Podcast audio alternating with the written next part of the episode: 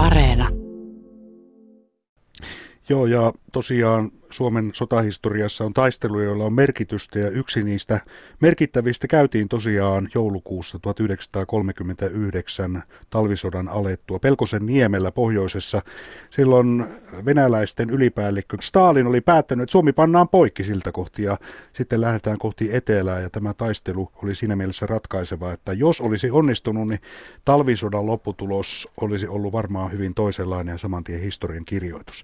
Tähän merkittävään tarinaan on tosiaan lähdetty Saarijärveltä tarttumaan ja tätä taistelua nyt kuvattu elokuvaksi. Täällä on minulla kaksi elokuvan tekijää, ohjaaja Martti Takala, hyvää huomenta. Hyvää huomenta. Ja sitten Miko Puusteli, hyvää huomenta. Oikein hyvää huomenta. Martti Takalo, lähdetään tuosta tarinasta. Tuossa kuvailin sitä noin pääpiirteitä, mutta ilmeisesti se inspiraatio on lähtenyt juuri siitä, että tuo vähän niin kuin unohdettu taistelu on yksi Suomen sotahistorian tärkeimmistä. No joo, kyllä sillä on tähän perehtynyt sitten reilu vuosi sitten sitten tuo Juha-Pekka Paananen, joka on tässä kuvaajana, niin linkkasi sitten tuolla WhatsAppissa sitten erää, e, erästä tuota tämmöistä luentoa, jossa Olli Seppänen kertoi tästä Pelkosenniemen tapahtumista ja se jäi kyllä niin voimakkaasti sitten tuonne mieleen, että ihmettelin vaan siinä hetkessä siihen, että, että miksi ei tästä ole elokuvaa tehty.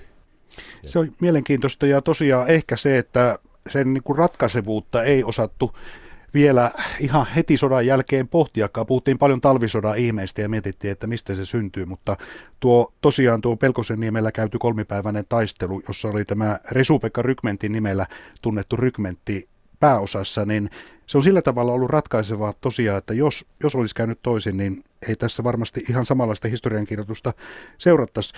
Olot oli kovat ja tuo nimitys Resupekka Rykmentti, joka on vähemmän tavallaan kunnioittava, liittyi siihen varustukseen. Tuohon sotaan lähdettiin vähän niin kuin suoraan siviilistä ja kokari ja kivääri oli aika monelle, monelle se ainoa varuste.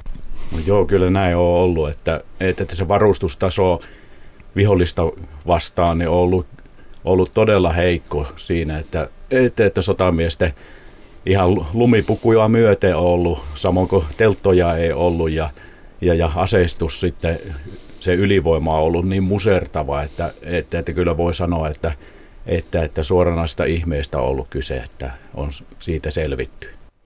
Miko, Puusteli, sinulla on tuossa elokuvassa rooli, olet sotamies Airola. Ja sotamies Airola oli semmoinen etu, että hän oli ollut suojeluskunnassa mukana, niin varustus oli hieman niin kuin keskivertoa parempi. Mutta kun itse tutustuit tuohon tarinaan ja siihen, että millaisissa varusteissa lähdettiin tankkia vastaan, niin oliko se yllätys? No ky- kyllä se aika niin kuin rankka ylivoima olet. Kyllähän se ihme on, että, että me taistelu voitettiin. Mutta polttopullot, sitten ihan semmoiset miinat, mitä piti livautella suurin piirtein telaketjujen alle ja sitten varustusosalla semmoinen, että melkein kesäpalttossa jouduttiin lähtemään. Kyllä, kyllä. Ja olot tosiaan, että siellä niin kuin kolmen päivän taistelun aikana niin mentiin nollasta lähes 40 pakkasasteeseen, että se on ollut kyllä hurja karua, karua. Tämä lähti tosiaan ihan vapaaehtoisvoimiin ja Martti Takalo, sinä olet ollut semmoinen primus motor, niin kuin sanotaan, eli olet ollut tämmöinen koko juoksija. Nyt tässä on jo mukana 70 vapaaehtoista ja tuo ikään kuin tiiseri elokuvan pieni mainospalanen tuolla sosiaalisessa mediassa on saanut huikeat 44 000 katsomiskertaa. Eli tämä on lähtenyt aika hyvin liikkeelle, voisi sanoa. Eli, eli ihmisiä on löytynyt sitten innokkaasti tätä tekemään. No joo, kyllä on sillä ollut, että, että se on ollut kyllä innostava osa tätä, tätä näin, että se palo, mikä itsellä on syttynyt jo silloin vuosi sitten, niin, niin, niin se palo on sy- levinnyt sitten muihinkin ja on ollut ilo tehdä tätä, tätä näin. Ja tuota, tämä kaikki on, on sitten talkootyönä, vapaaehtoistyönä tehty ja todella on sitten koko ajan lisääntynyt tuo porukka ja ottaneet yhteyttä, että pääsisikö mukaan ja no 70 taitaa olla ylitekin siinä, että en, en ole sillä sitten enää pitänyt kirjaa siitä, että kuinka paljon porukkaa, mutta tuota, laajemmalta alueelta, mutta pääosin sitten Saarijärveltä, Jyväskylästä, Uuraisilta ja, ja, ja Äänekoskelta ja tästä Keski-Suomen alueelta on tätä porukkaa. Ohjaaja Martti Takalo, tässä on tiukka faktapohja, eli tämä Pelkosenniemen 1939 joulukuussa käyty taistelu. Siitä tutkimuksin haastatteluin saadut tiedot, mutta tarinaa kuljettaa kolme keskushenkilöä. Kerro, minkälaisia henkilöitä he ovat. Joo, siinä on kolme fiktiivistä henkilöä, joille kumminkin tapa, ne tapahtumat, mitkä he kokevat ja näin, niin on tosia.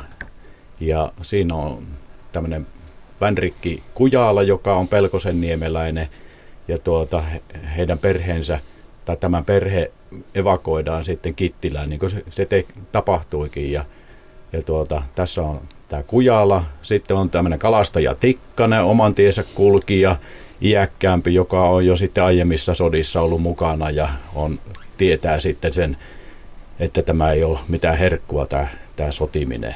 Ja sitten on Pohjanmaalta sitten pataljoonan, eli toisen pataljoonan JR40 mies, sotamies Airola, jota Miko näyttelee ja hän on vähän tämmöinen yliaktiivinen kaveri ja tuota, siinä tulee sitten, sitten tuota, näiden henkilöiden ne kohtaavat tietyssä hetkessä ja tuota, Tikkanen vähän muistuttaa siitä Airolaakin, että, että, että kyllä sinne vähemmälläkin hommalla pääsee sinne, sinne tuota, oman kirkon multiin, että, että tämmöinen kolme, kolme kopla on sitten tähän rakennettu tähän fiktiivistä henkilöä, mutta ne tapahtumat on tosia. Miko Puusteli, sinulla on tosiaan sotamies Airolan kunniakas asettakki päällä tuossa elokuvassa. Ja tuossa jo vähän kuvailtiin, että henkilö on vähän niin kuin sellainen, että piti köyttää puuhun kiinni, jos Pohjanmaalta muuten lähtenyt ennen aikojaan sotimaan talvisotaan. Niin kerro tuosta henkilöstä, miten olet päässyt hänen nahkoihinsa sisälle?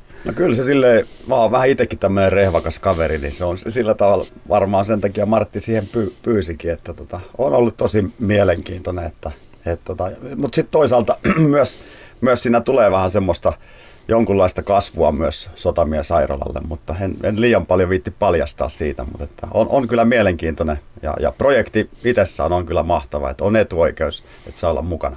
Ja eräällä tavalla juonia nyt paljastamat voi sanoa, että Airolalla on hyvin merkittävä rooli myös tuon taistelun kulussa, johon sitten sattuma puuttuu myös. Siellä on tietysti joukot, sijoitukset ja ryhmitykset ja silloinen sotatekniikka pääosassa, mutta myös ihmisillä oma roolinsa.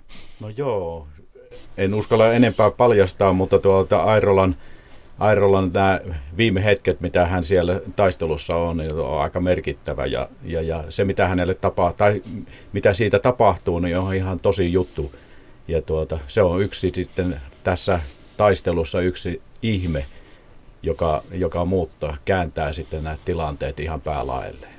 Puhutaan vähän sotaelokuvien lavastuksesta, puvustuksesta ja maskeerauksesta. Kun vapaaehtoisvoimin tehdään, niin vähän pieneltä ihmeeltä tuntuu, että kun itse näin tuon niin sanotusti teaserin, kävin se eilen katsomassa oikein tarkkaan, niin laatu on hyvä ja aidon tuntuneen. Eli itselle tulee mieleen, että tuossa on varmaan palannut rahaa ihan hirvittävästi. Mutta jos puhutaan noista tankeista esimerkiksi, niin ilmeisesti siihen, siihenkin on saatu sitten talkoapua. No joo, kyllä suuri kiitos kyllä sitten Parolan äh, panssarimuseo työntekijöille siellä. Tuota, he lähtivät tähän mukaan innolla ja tuota, suuri kiitos heille.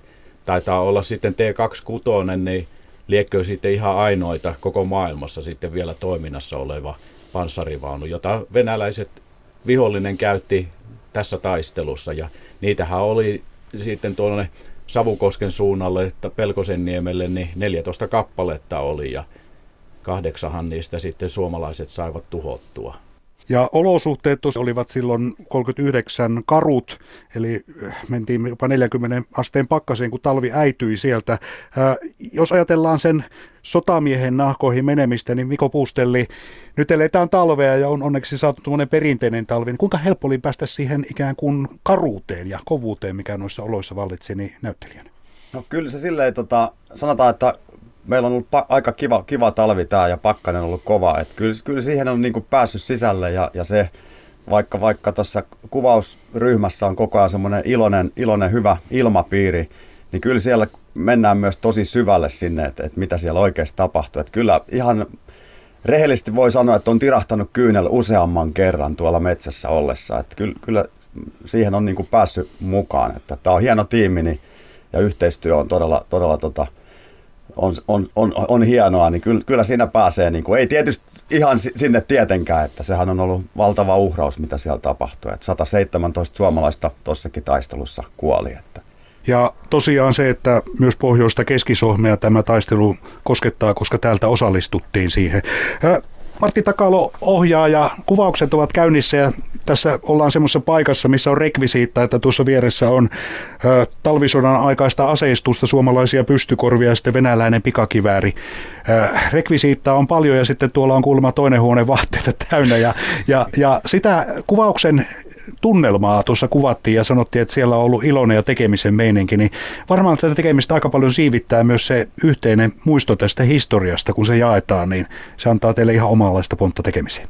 No joo, kyllä tämä, tämä tarina tässä on se, se tuota kantava voima, että hyvä tarina, se, siitä on lähdettävä liikkeelle ja tuota, kyllä on ollut ilo tehdä sitten tämän porukan kanssa, että, että, että vuosikymmeniä on sitten tavallaan niin aika pieni ryhmä, vajaa kymmenen hengen ryhmä sitten niin se, se perusporukka tässä sitten tekniikka ynnä muuta. Että suuri kiitos sitten ennen kaikkea kuvaajalle Juha-Pekka Paanaselle ja, ja, ja äänipuole Tarmo Moisiolle ja, ja, ja näiden kanssa me ollaan sitten tehty, tehty jo tuota pitkään aikaa ja, tuota, ja ennen kaikkea sitten omille tyttärille Jutalle ja Monialle sitten, jotka ovat puvustuksesta ja maskeerauksesta vastanneet. Että kyllä tällä tiimillä on ollut ilo tehdä sitten, vaikka ei tässä ole sitten puhuta miljoonista rahoissa, että tuota, mutta se pieni, pienimuotoisena, mitä ollaan tehty, niin, niin, niin ollaan pyritty tämmöiseen pieteettisyyteen, että, että tapahtumat olisi niin aidon tuntuisia.